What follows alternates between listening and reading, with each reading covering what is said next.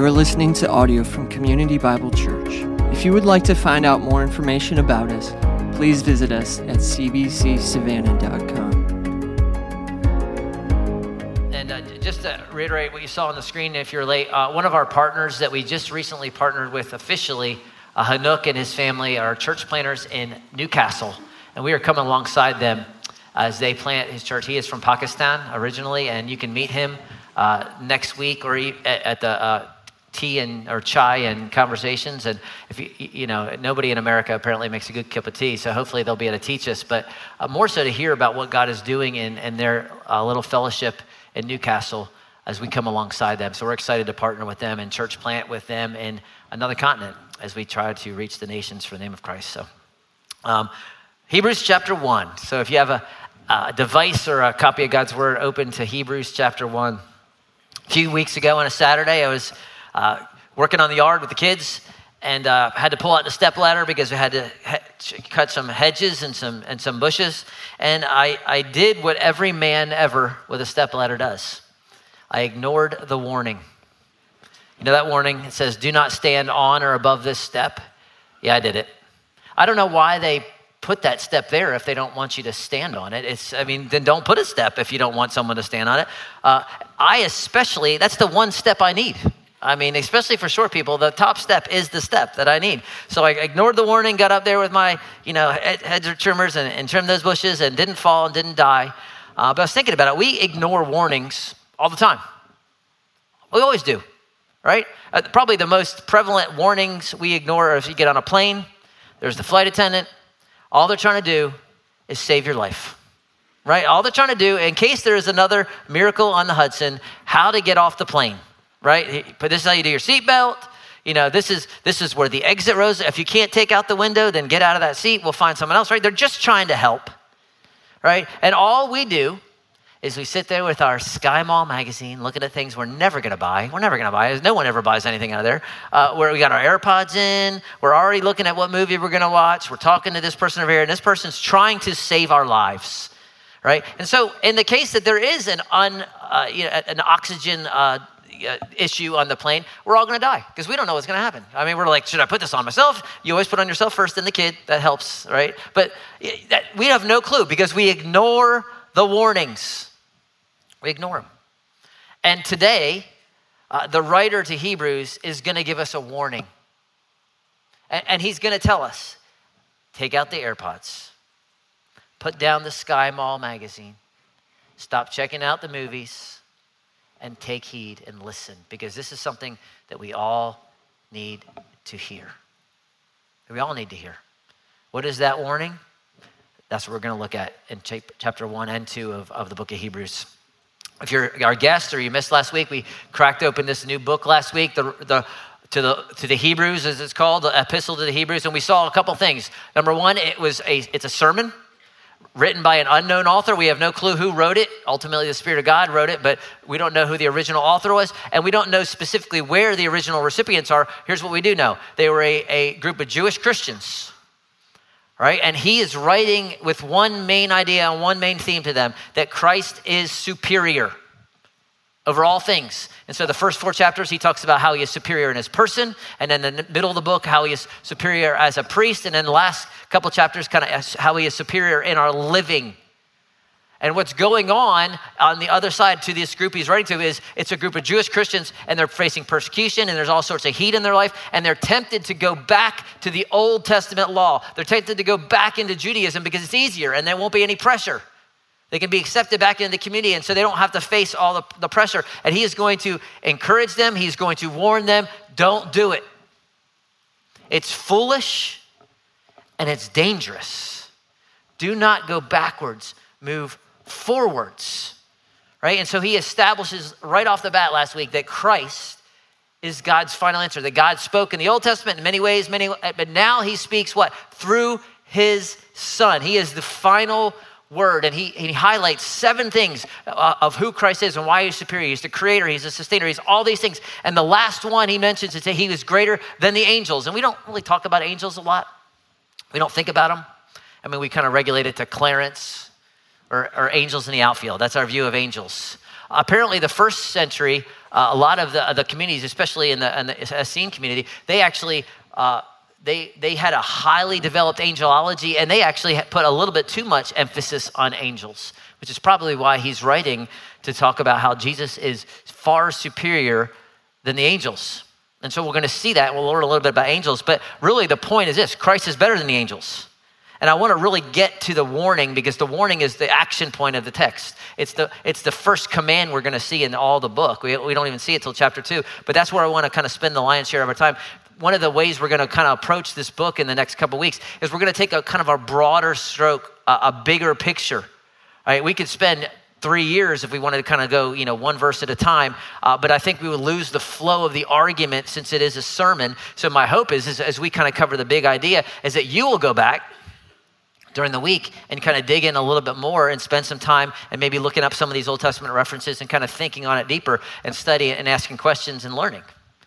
Right? Uh, and, and, there's two studies that I've been kind of using just in preparation that kind of do this. Uh, there's a study by David Jeremiah on the book of Hebrews. It just asks good questions and you can go into the text and answer the questions, them down. There's a study by Jen Wilkin from the Village Church that she does kind of the same idea. There'd be super, you can get it for 11 bucks on Amazon just to kind of walk through the book if you want to go a little bit deeper right? And, and that's my encouragement to you that we would be self feeders. Speaking of which, uh, how many of you didn't do your homework? Not who you did. How many?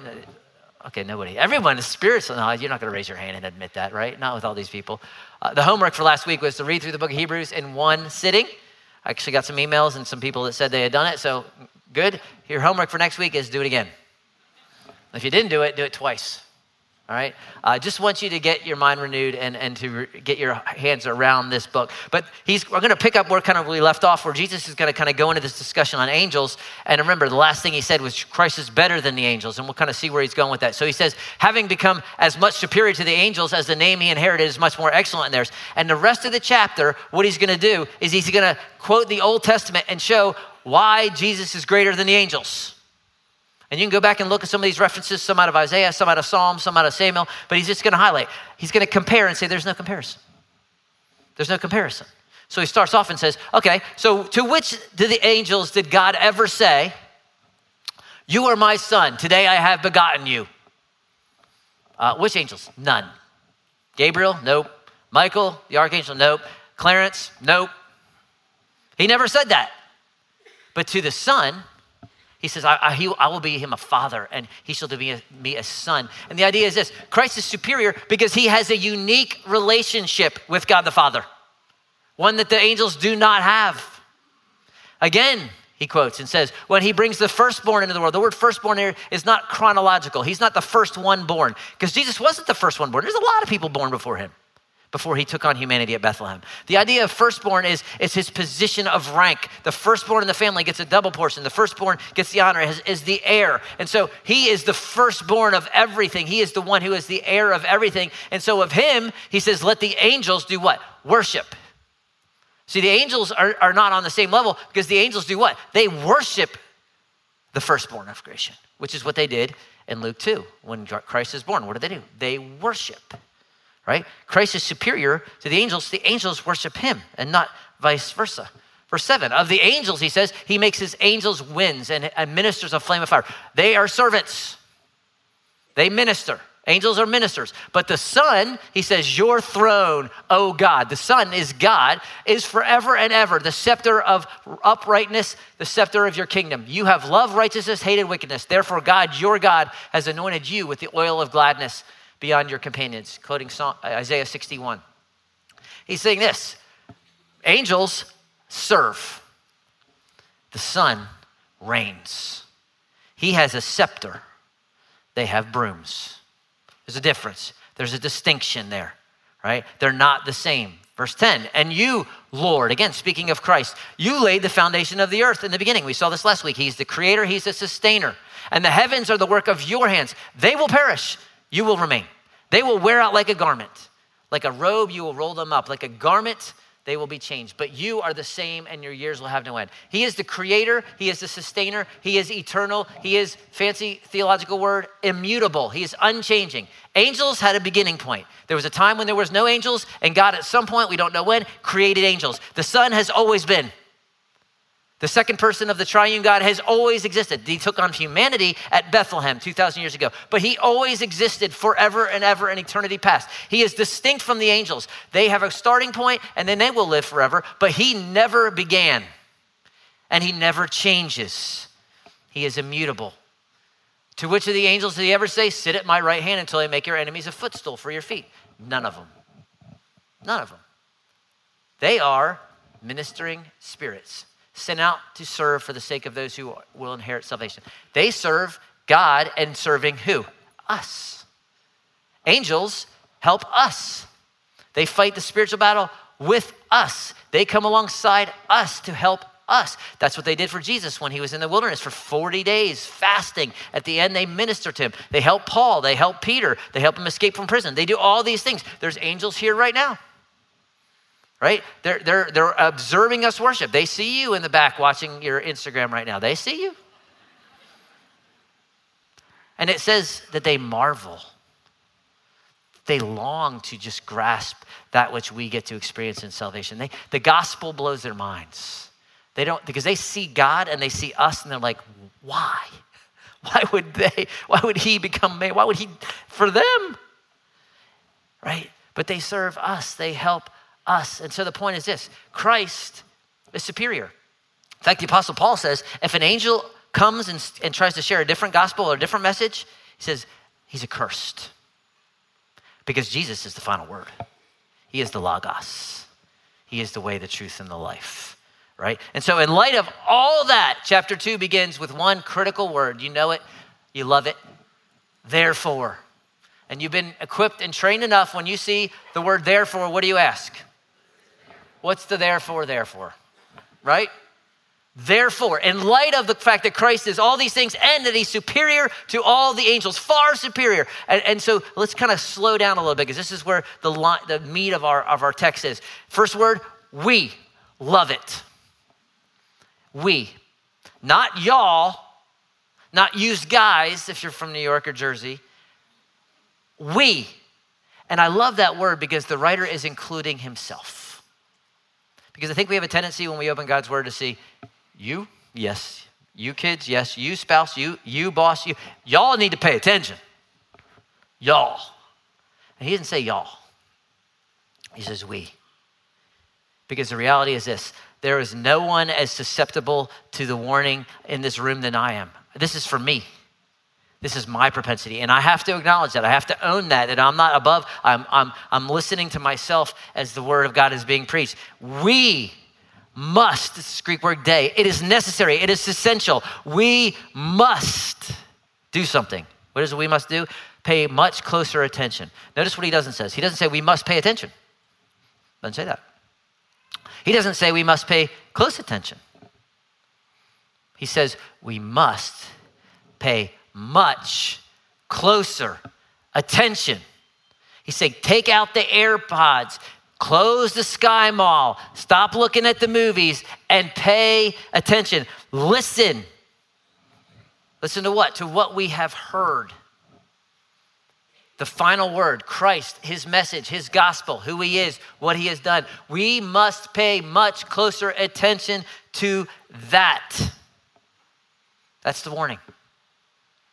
I can tell you, if an angel showed up this morning, you would pay attention. Every time the Bible, an angel shows up, oh, they pay attention. And then they change their drawers because they're so scared.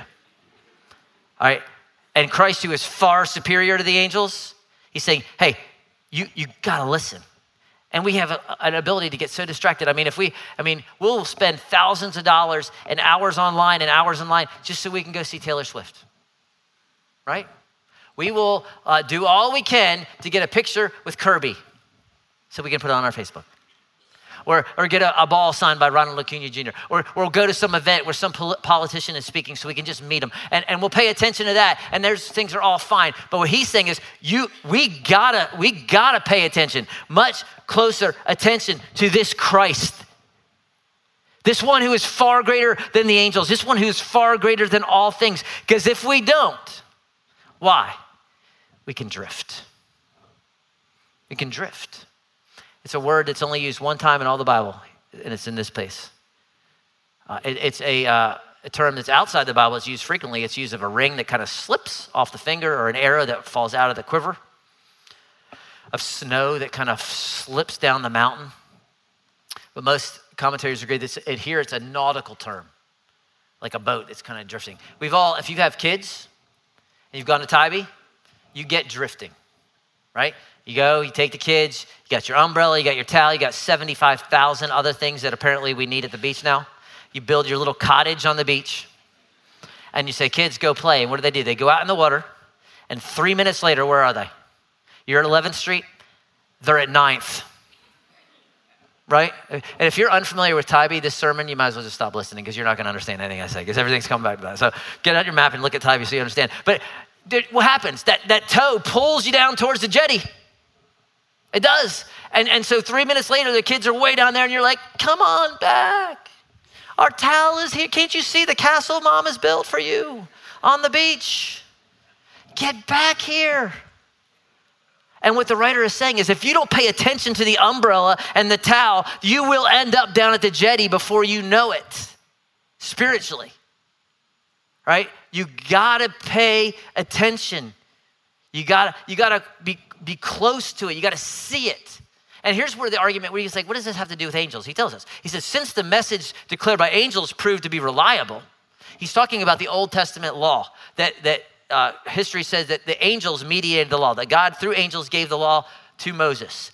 He says that's how it happened. And so it, that proved, the old covenant, it proved to be reliable. And every transgression or disobedience received their just retribution. So if your ox killed this guy's ox, there was a, there was a payment. If you did this sin, you had to make this sacrifice. There was all sorts of rules. He said that was reliable and that was true. That was delivered by the angels. But this new covenant revealed in the Son, he said it's greater than that. So, if, if, if the, that had a just uh, retribution and, and, and there was everything for that, how much more so with, the, with the, the revelation of the gospel of the goodness of who Jesus is? How shall we escape if we neglect such a great salvation? And the answer is we won't. And remember the context. It's a bunch of, of Jewish believers who, who are tempted to go back to that old way of things and an old way of thinking and regress back in the law. He's saying, if you abandon Christ, if you spurn Christ, the blood of Christ, the sacrifice of Christ, the resurrection of Christ, where are you going to go? You think you can escape? There's judgment if you reject the gospel. Right? This is, there's no plan B. There's no plan B. He's far superior. And you're going to see throughout this book, there's this, there's this theme that if you are truly a believer, that the Spirit of God dwells in you, that you will persevere to the end. It's what the reformers call the perseverance of the saints. Not that you'll never fall, not that you never slip, not that you'll never even drift, but you will drift and then you will come back because you will persevere to the end. You are not saved because you persevere. Understand? You're not like, well, I have to persevere. That way I'll be saved. No, because you are saved, you will persevere. Because if it was your perseverance that saved you, then, then it would be a work. And we're going to see those who, there's some that, that start off just like the, the seed that's thrown to the thorns and it gets choked out and it doesn't bear fruit. That's not, not truly a, a follower. And we're going to see that as this book. But there's a potential for you, even you, a blood bought, spirit filled child of God, to drift. To, to end up on 11th Street when your, your folks are on 13th Street. And he, he's warning us don't, don't let it happen. There's a danger. You got to pay close attention. And, and the, the million dollar question is this What causes us to drift? What causes you and I to drift? We. Remember, it's we, not, not y'all. And, and let, me, let me phrase it this way, maybe it'll be more helpful. Is there, is there ever a time in your life where you were closer to God than you are right now? I mean, if, if I ask for hands, you know, we don't want to see them, but maybe raise it internally if, that, if that's ever been true. There's a time in your life where you were closer to God than you are now. You got to ask the question who moved? Did God move? God's towel is fixed, His umbrella is there. It ain't moved. You're the one who's moved. So, why did you drift? Why are you drifting?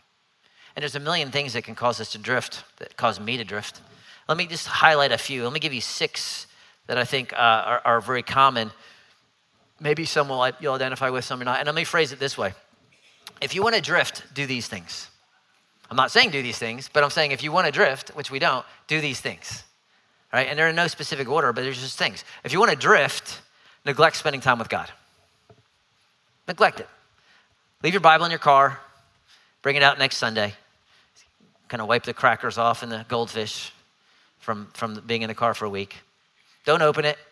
Because the enemy of your soul wants to keep you prayerless and he wants to keep you out of God's word because this is where your mind is renewed. This is where you find strength. This is where you're encouraged. This is where you're challenged. This is where you're reminded who God is and who you are. So he will try to keep you away from it. So, so let him. Right? Come to a, a gathering like this and, and just watch. Don't engage. Don't sing.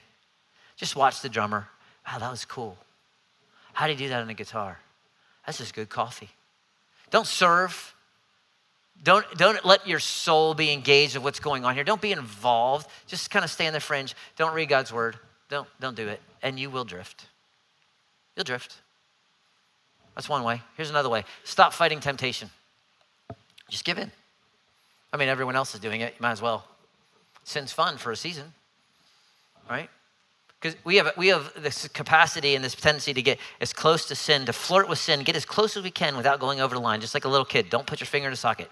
They get that close. And we look, and we look. And what ends up happening every time, we eventually put our finger in the socket and you keep putting your finger in the socket. You keep crossing the line. You keep you keep searing your conscience. It'll get harder and harder and you'll you, the, the, the spirit of god it'll be quieter and quieter so you don't hear it anymore. So you're just full-fledged. You're down by the jetty and your parents are up at the pier and you have no clue how you got there. Like i don't even know where i am. How did i get this far? Because you didn't listen to god. You did you hardened yourself and you just gave yourself into sin and you drifted. Or you could go into it and say i would never the famous last words i would never do this. I would never fill in the blank I would never. And to him who thinks he stands, take heed lest he fall. Right? Here's another way love the world more than God. Pour yourself into the lust of the eyes, the lust of the flesh, the pride of life. Treat this world as all there is. Live it up. Live it up now. You're, you're in your 20s. I'll follow God later. Right now, it's time for me to live get as much as you can, any way you can, as fast as you can. If that means I got to go into debt, that's just a little bit more slavery, no big deal. I'm going to live it up, live it up for now. Right? And if you do that, I can promise you, you'll drift. Right? Obsess about your body, obsess about sports, obsess about politics, obsess about uh, getting followers, of getting up higher on the ladder, just neglect anything spiritual, the lost souls of men, what God is doing look out for number one. And if you do that, I promise you, you'll drift. You'll drift. Number four, run with the wrong crowd. This is for all you about to go back to college, you're back in school, for all of us. You want to drift? Run with people that all they want to do is get drunk on the weekend, hook up, smoke dope. Maybe you're like, oh, I'll never do that, but you know, I'll just hang out with them because I'm going to be a light. Yeah, you're going to be a light, giving them a light. Right? I mean, it'll eventually be there. You want to you want to drift? Go date a non-Christian. Go ahead. Go into business with no some some person that has no moral uh, compass. You'll drift, right? You'll drift because bad company corrupts good morals. You'll be like them. Have zero community. Just roll with these people. Do what they do. You'll drift. Here's another one. Fake it. Pretend. Go through the motions. Right? Bring your big, big, you know, you know King James Study Bible that weighs 65 pounds with all the notes that you wrote in it so everyone can see. And speak all the right languages, right? You know, for those of you who are new Christians, you don't know this yet, you'll learn it. We have our own language. It's called Christianese. We get all these phrases and terms that only we know what they mean, and we don't even know what they mean, but we use them. So we got hedges of protection. We, we pray for traveling mercies, whatever that is. We're on mission and sanctified, and we're echoing each other's prayers, our unspoken prayers too, those prayers that, you know, we're seeking fellowship and searching our hearts and guarding our hearts and, and wanting community, and we're doing all these things, and people are like, what do you mean? I don't know, but it sounds great. You could fake it, you could pretend, right? You can go through the motions not really confess sin, not really worship, not really ask God to move in your heart. Fake it till you make it. You do that, you'll drift. Probably the greatest thing we probably can do to drift, greatest thing, is do nothing. Just do nothing. Again, put your four year old out 10 feet out at Tybee with their swimmies on. And I promise you, in five minutes, they'll be at the jetty. If They do nothing, they'll just. And maybe that's what you want. I don't know. I'll get them at the jetty. Someone will catch them. They got swimmies on. But you do nothing, you will drift because there's a current, and there is a current, the God of this world who has blinded the minds of unbelievers. There is a current, and it's running through NPR and Fox News and CNN and that blog post and this. And if you're like, I'm going to listen to my, my friends because they're so smart, I'm going to blow off my parents because he got a C in biology, he's smart. Right? If you're going to listen to that, you're going to be you're going to be pulled away. If you do nothing, you will be pulled away. Carson, D.A. Carson says it so well. He says this People do not drift towards holiness. Apart from grace driven effort, people do not gravitate towards godliness, towards prayer, towards obedience to Scripture, faith, and delight in the Lord. We drift towards compromise and call it tolerance. We drift towards disobedience and call it freedom. We drift towards superstition, and call it faith. We cherish the indiscipline of lost self control and call it relaxation. We slouch towards prayerlessness and delude ourselves into thinking we have escaped legalism. We slide towards godlessness and convince ourselves we have been liberated. You want to drift? Do nothing. Do nothing. And that is why the writer says, We, Bill Fowler, John Smith, must pay much closer attention because we're all in danger. And if you feel a tension there, if there's a little bit of like tweaking in your soul, let me encourage you that is a great thing. Because that is the Spirit of God saying, hey, you're down at 11th and I'm at 14th. You see my umbrella? It's time to get back. It's time to get back to the umbrella. It's not God being mad, it's saying, hey, you have the potential here too. Get back. Don't drift. Be aware. Don't neglect. I love the line such a great salvation. Such a great Savior. This salvation, it was declared, the writer says, at first by the Lord. This is Jesus' own message, declared by the Son of God, the one who is superior. It was attested by, by the apostles, those who heard, by Peter, Paul, John, James, all these who attested it. And then God comes alongside, and it's a, it's a fancy Greek word. It's like 16 letters long. It's combined in that whole phrase, while God also bore witness. It's God came alongside the apostles and he bore witness. He, it's the word for martyr. He bore witness to what Jesus had said and what they were saying. How? By signs and wonders and miracles. Right? He gave miracles to say, this is the real deal. Because why in there, if you think about it, first century, Paul's a thousand miles from, from Jerusalem. He's in Greece, he's in Rome. He's proclaiming a, a Jewish man who was crucified and he came back from the grave. And they're like, why do I care about that?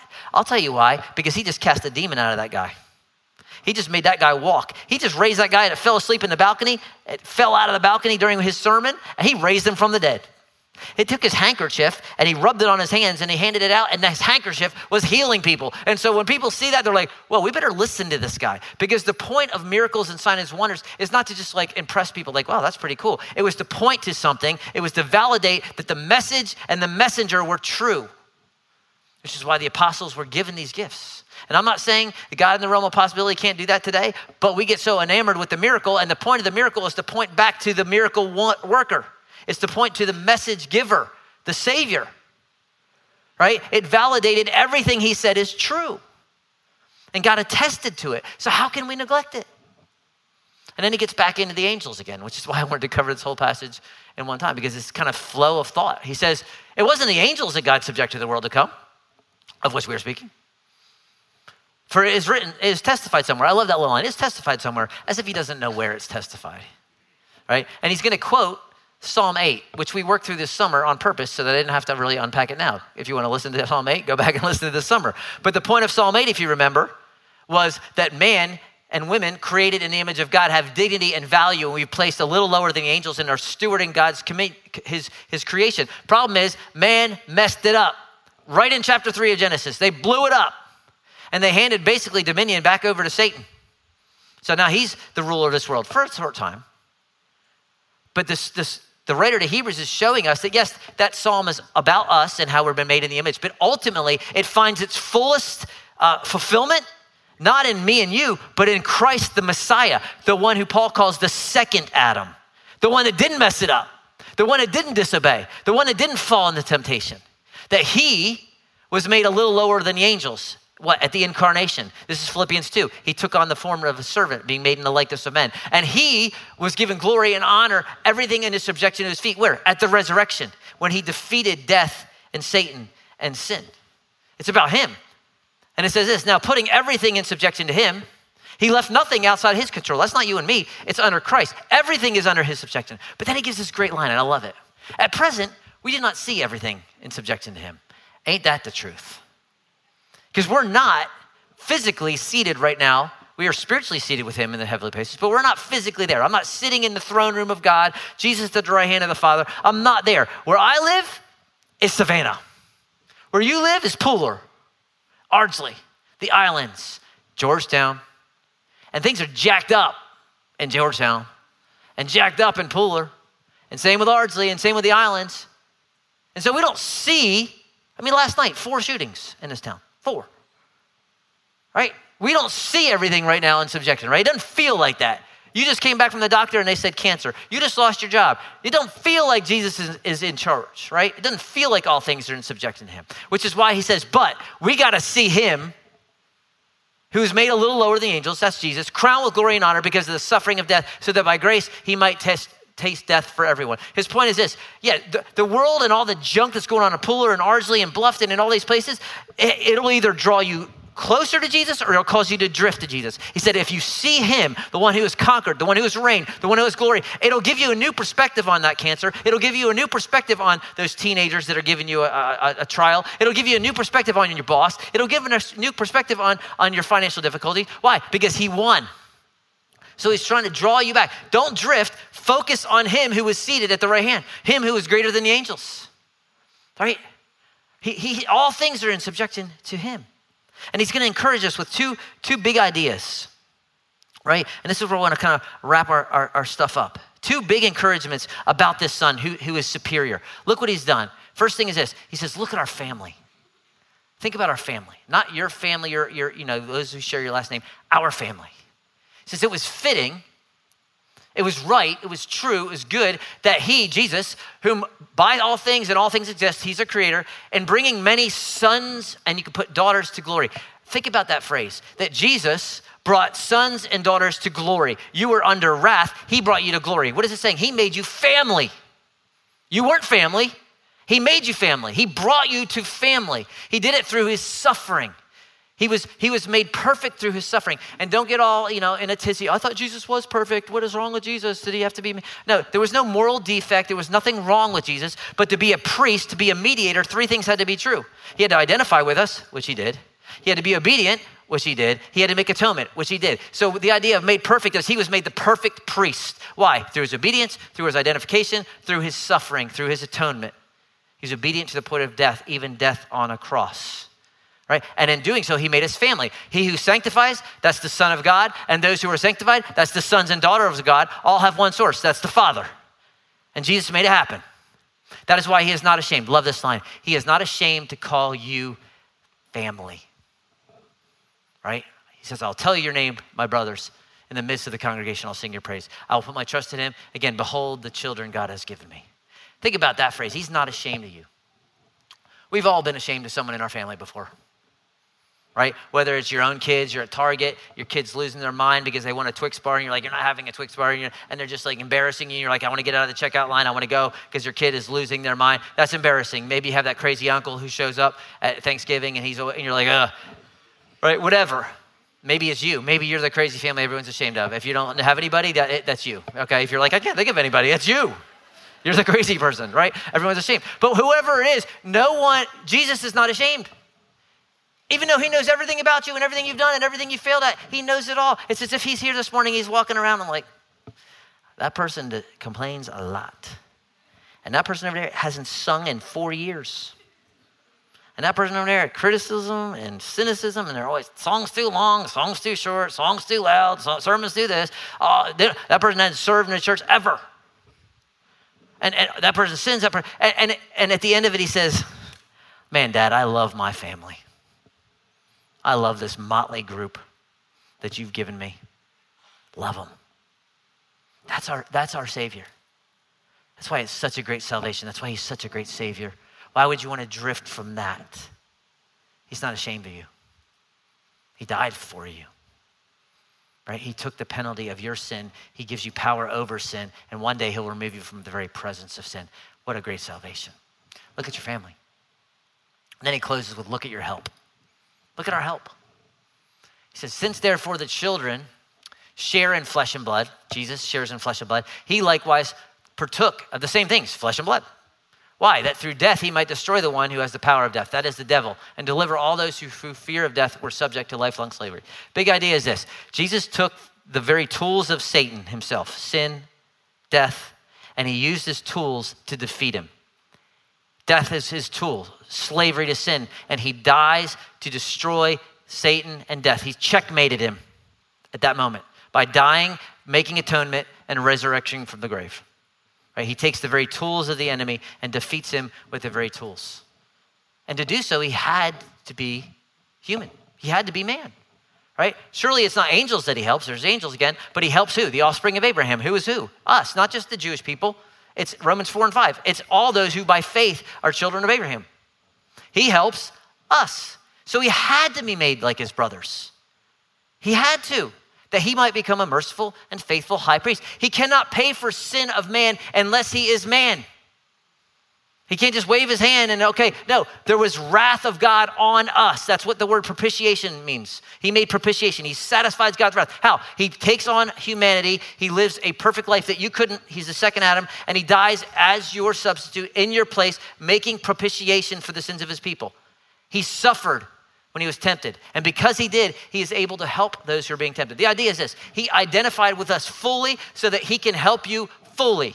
If you come to me and say, Bill, I need you to help me this weekend uh, build, rebuild my transmission, or I need you to help me cook this souffle, I have a screwdriver and a you know, spatula. That's all I got for you.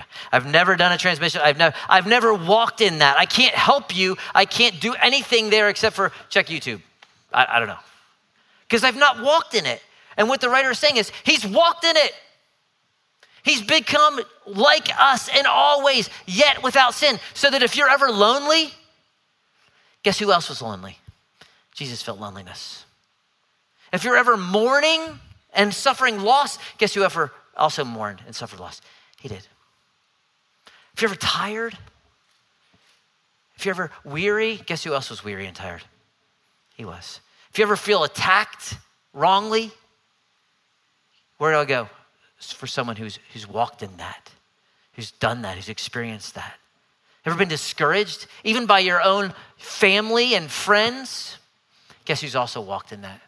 He's walked in that. When you're facing temptation, which is where he goes, who else has faced temptation? He has. Not just any little temptation either. Satan himself not some lower level demon, not some whatever. Satan himself, when he was starving and tired, tempts him, and yet he resists. So he says, Now, when that temptation hits you, I can be there.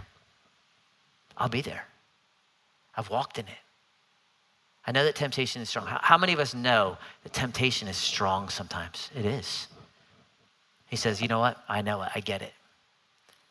Temptation was strong for him to skip the cross. So strong that he's sweating drops of blood. But he says, I'm stronger. I'm stronger. And if you walk by my spirit, you will not carry out the desire of the flesh. You will not. I'll walk with you. If you're facing temptation, he's there. He says, I'm here. I'll walk with you. I'll give you the strength. You're my family. I'm not ashamed of you. And if you do fall, get back up, walk a couple blocks back to the tent. We'll, we'll start again because that's who I am. That's who I am. And so, again, I just want to come back to the warning. I just want us to be honest with us. The tent is here, the umbrella is here, Christ is there. Where are you? How many blocks? Are you a couple blocks down? Are you at the jetty? Where are you at this morning? Just be honest.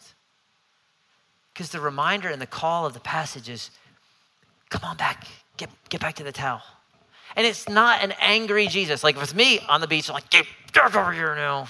You know, that's how we are. You're going to get eaten by a shark or a redneck's going to take you. I don't know, something. Get, get back up here. That's me. And that's not Jesus. He sees you down there and he's like, and when you get out and you walk up the beach, he gives you a hug and says, All right, get back out there. Just keep your eyes on me. Keep your eyes on me. That's the Savior. Such a great salvation. Such a great Savior.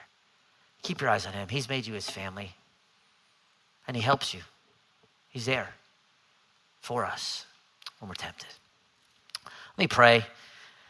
And just use this time in prayer and even in, in the singing. If you just need to sit and reflect and confess and repent because you're, do it. This is a time for the Spirit of God to move in you. Don't, if, you, if, he, if, if he's speaking to you today, because he speaks, spoke to me this week. I ain't gonna lie. I was down a couple blocks. Need to come back. Right? As if he is, respond. If you need someone to pray for you, we'll have folks in the hall. Come on. We'd love to pray for you, encourage you. Whatever, you know, is appropriate, just ask that God would do that and you do that. Let me pray. Father, thank you for your word and the goodness of it, the call to repentance, the call to not drift. Keep us from wandering because we are prone to wander. We feel it, prone to leave the God we love. Thank you for the gospel that Christ took on humanity, died on our cross in our place, satisfied your wrath so that we could become sons and daughters of God. See how great the love of the Father is, that we are children of God, and such we are. So we're, we're grateful for that. Just remind us of that. Let that drive us to stay close, to draw near. It's in Christ's name I pray. Amen. You guys can stand as we sing.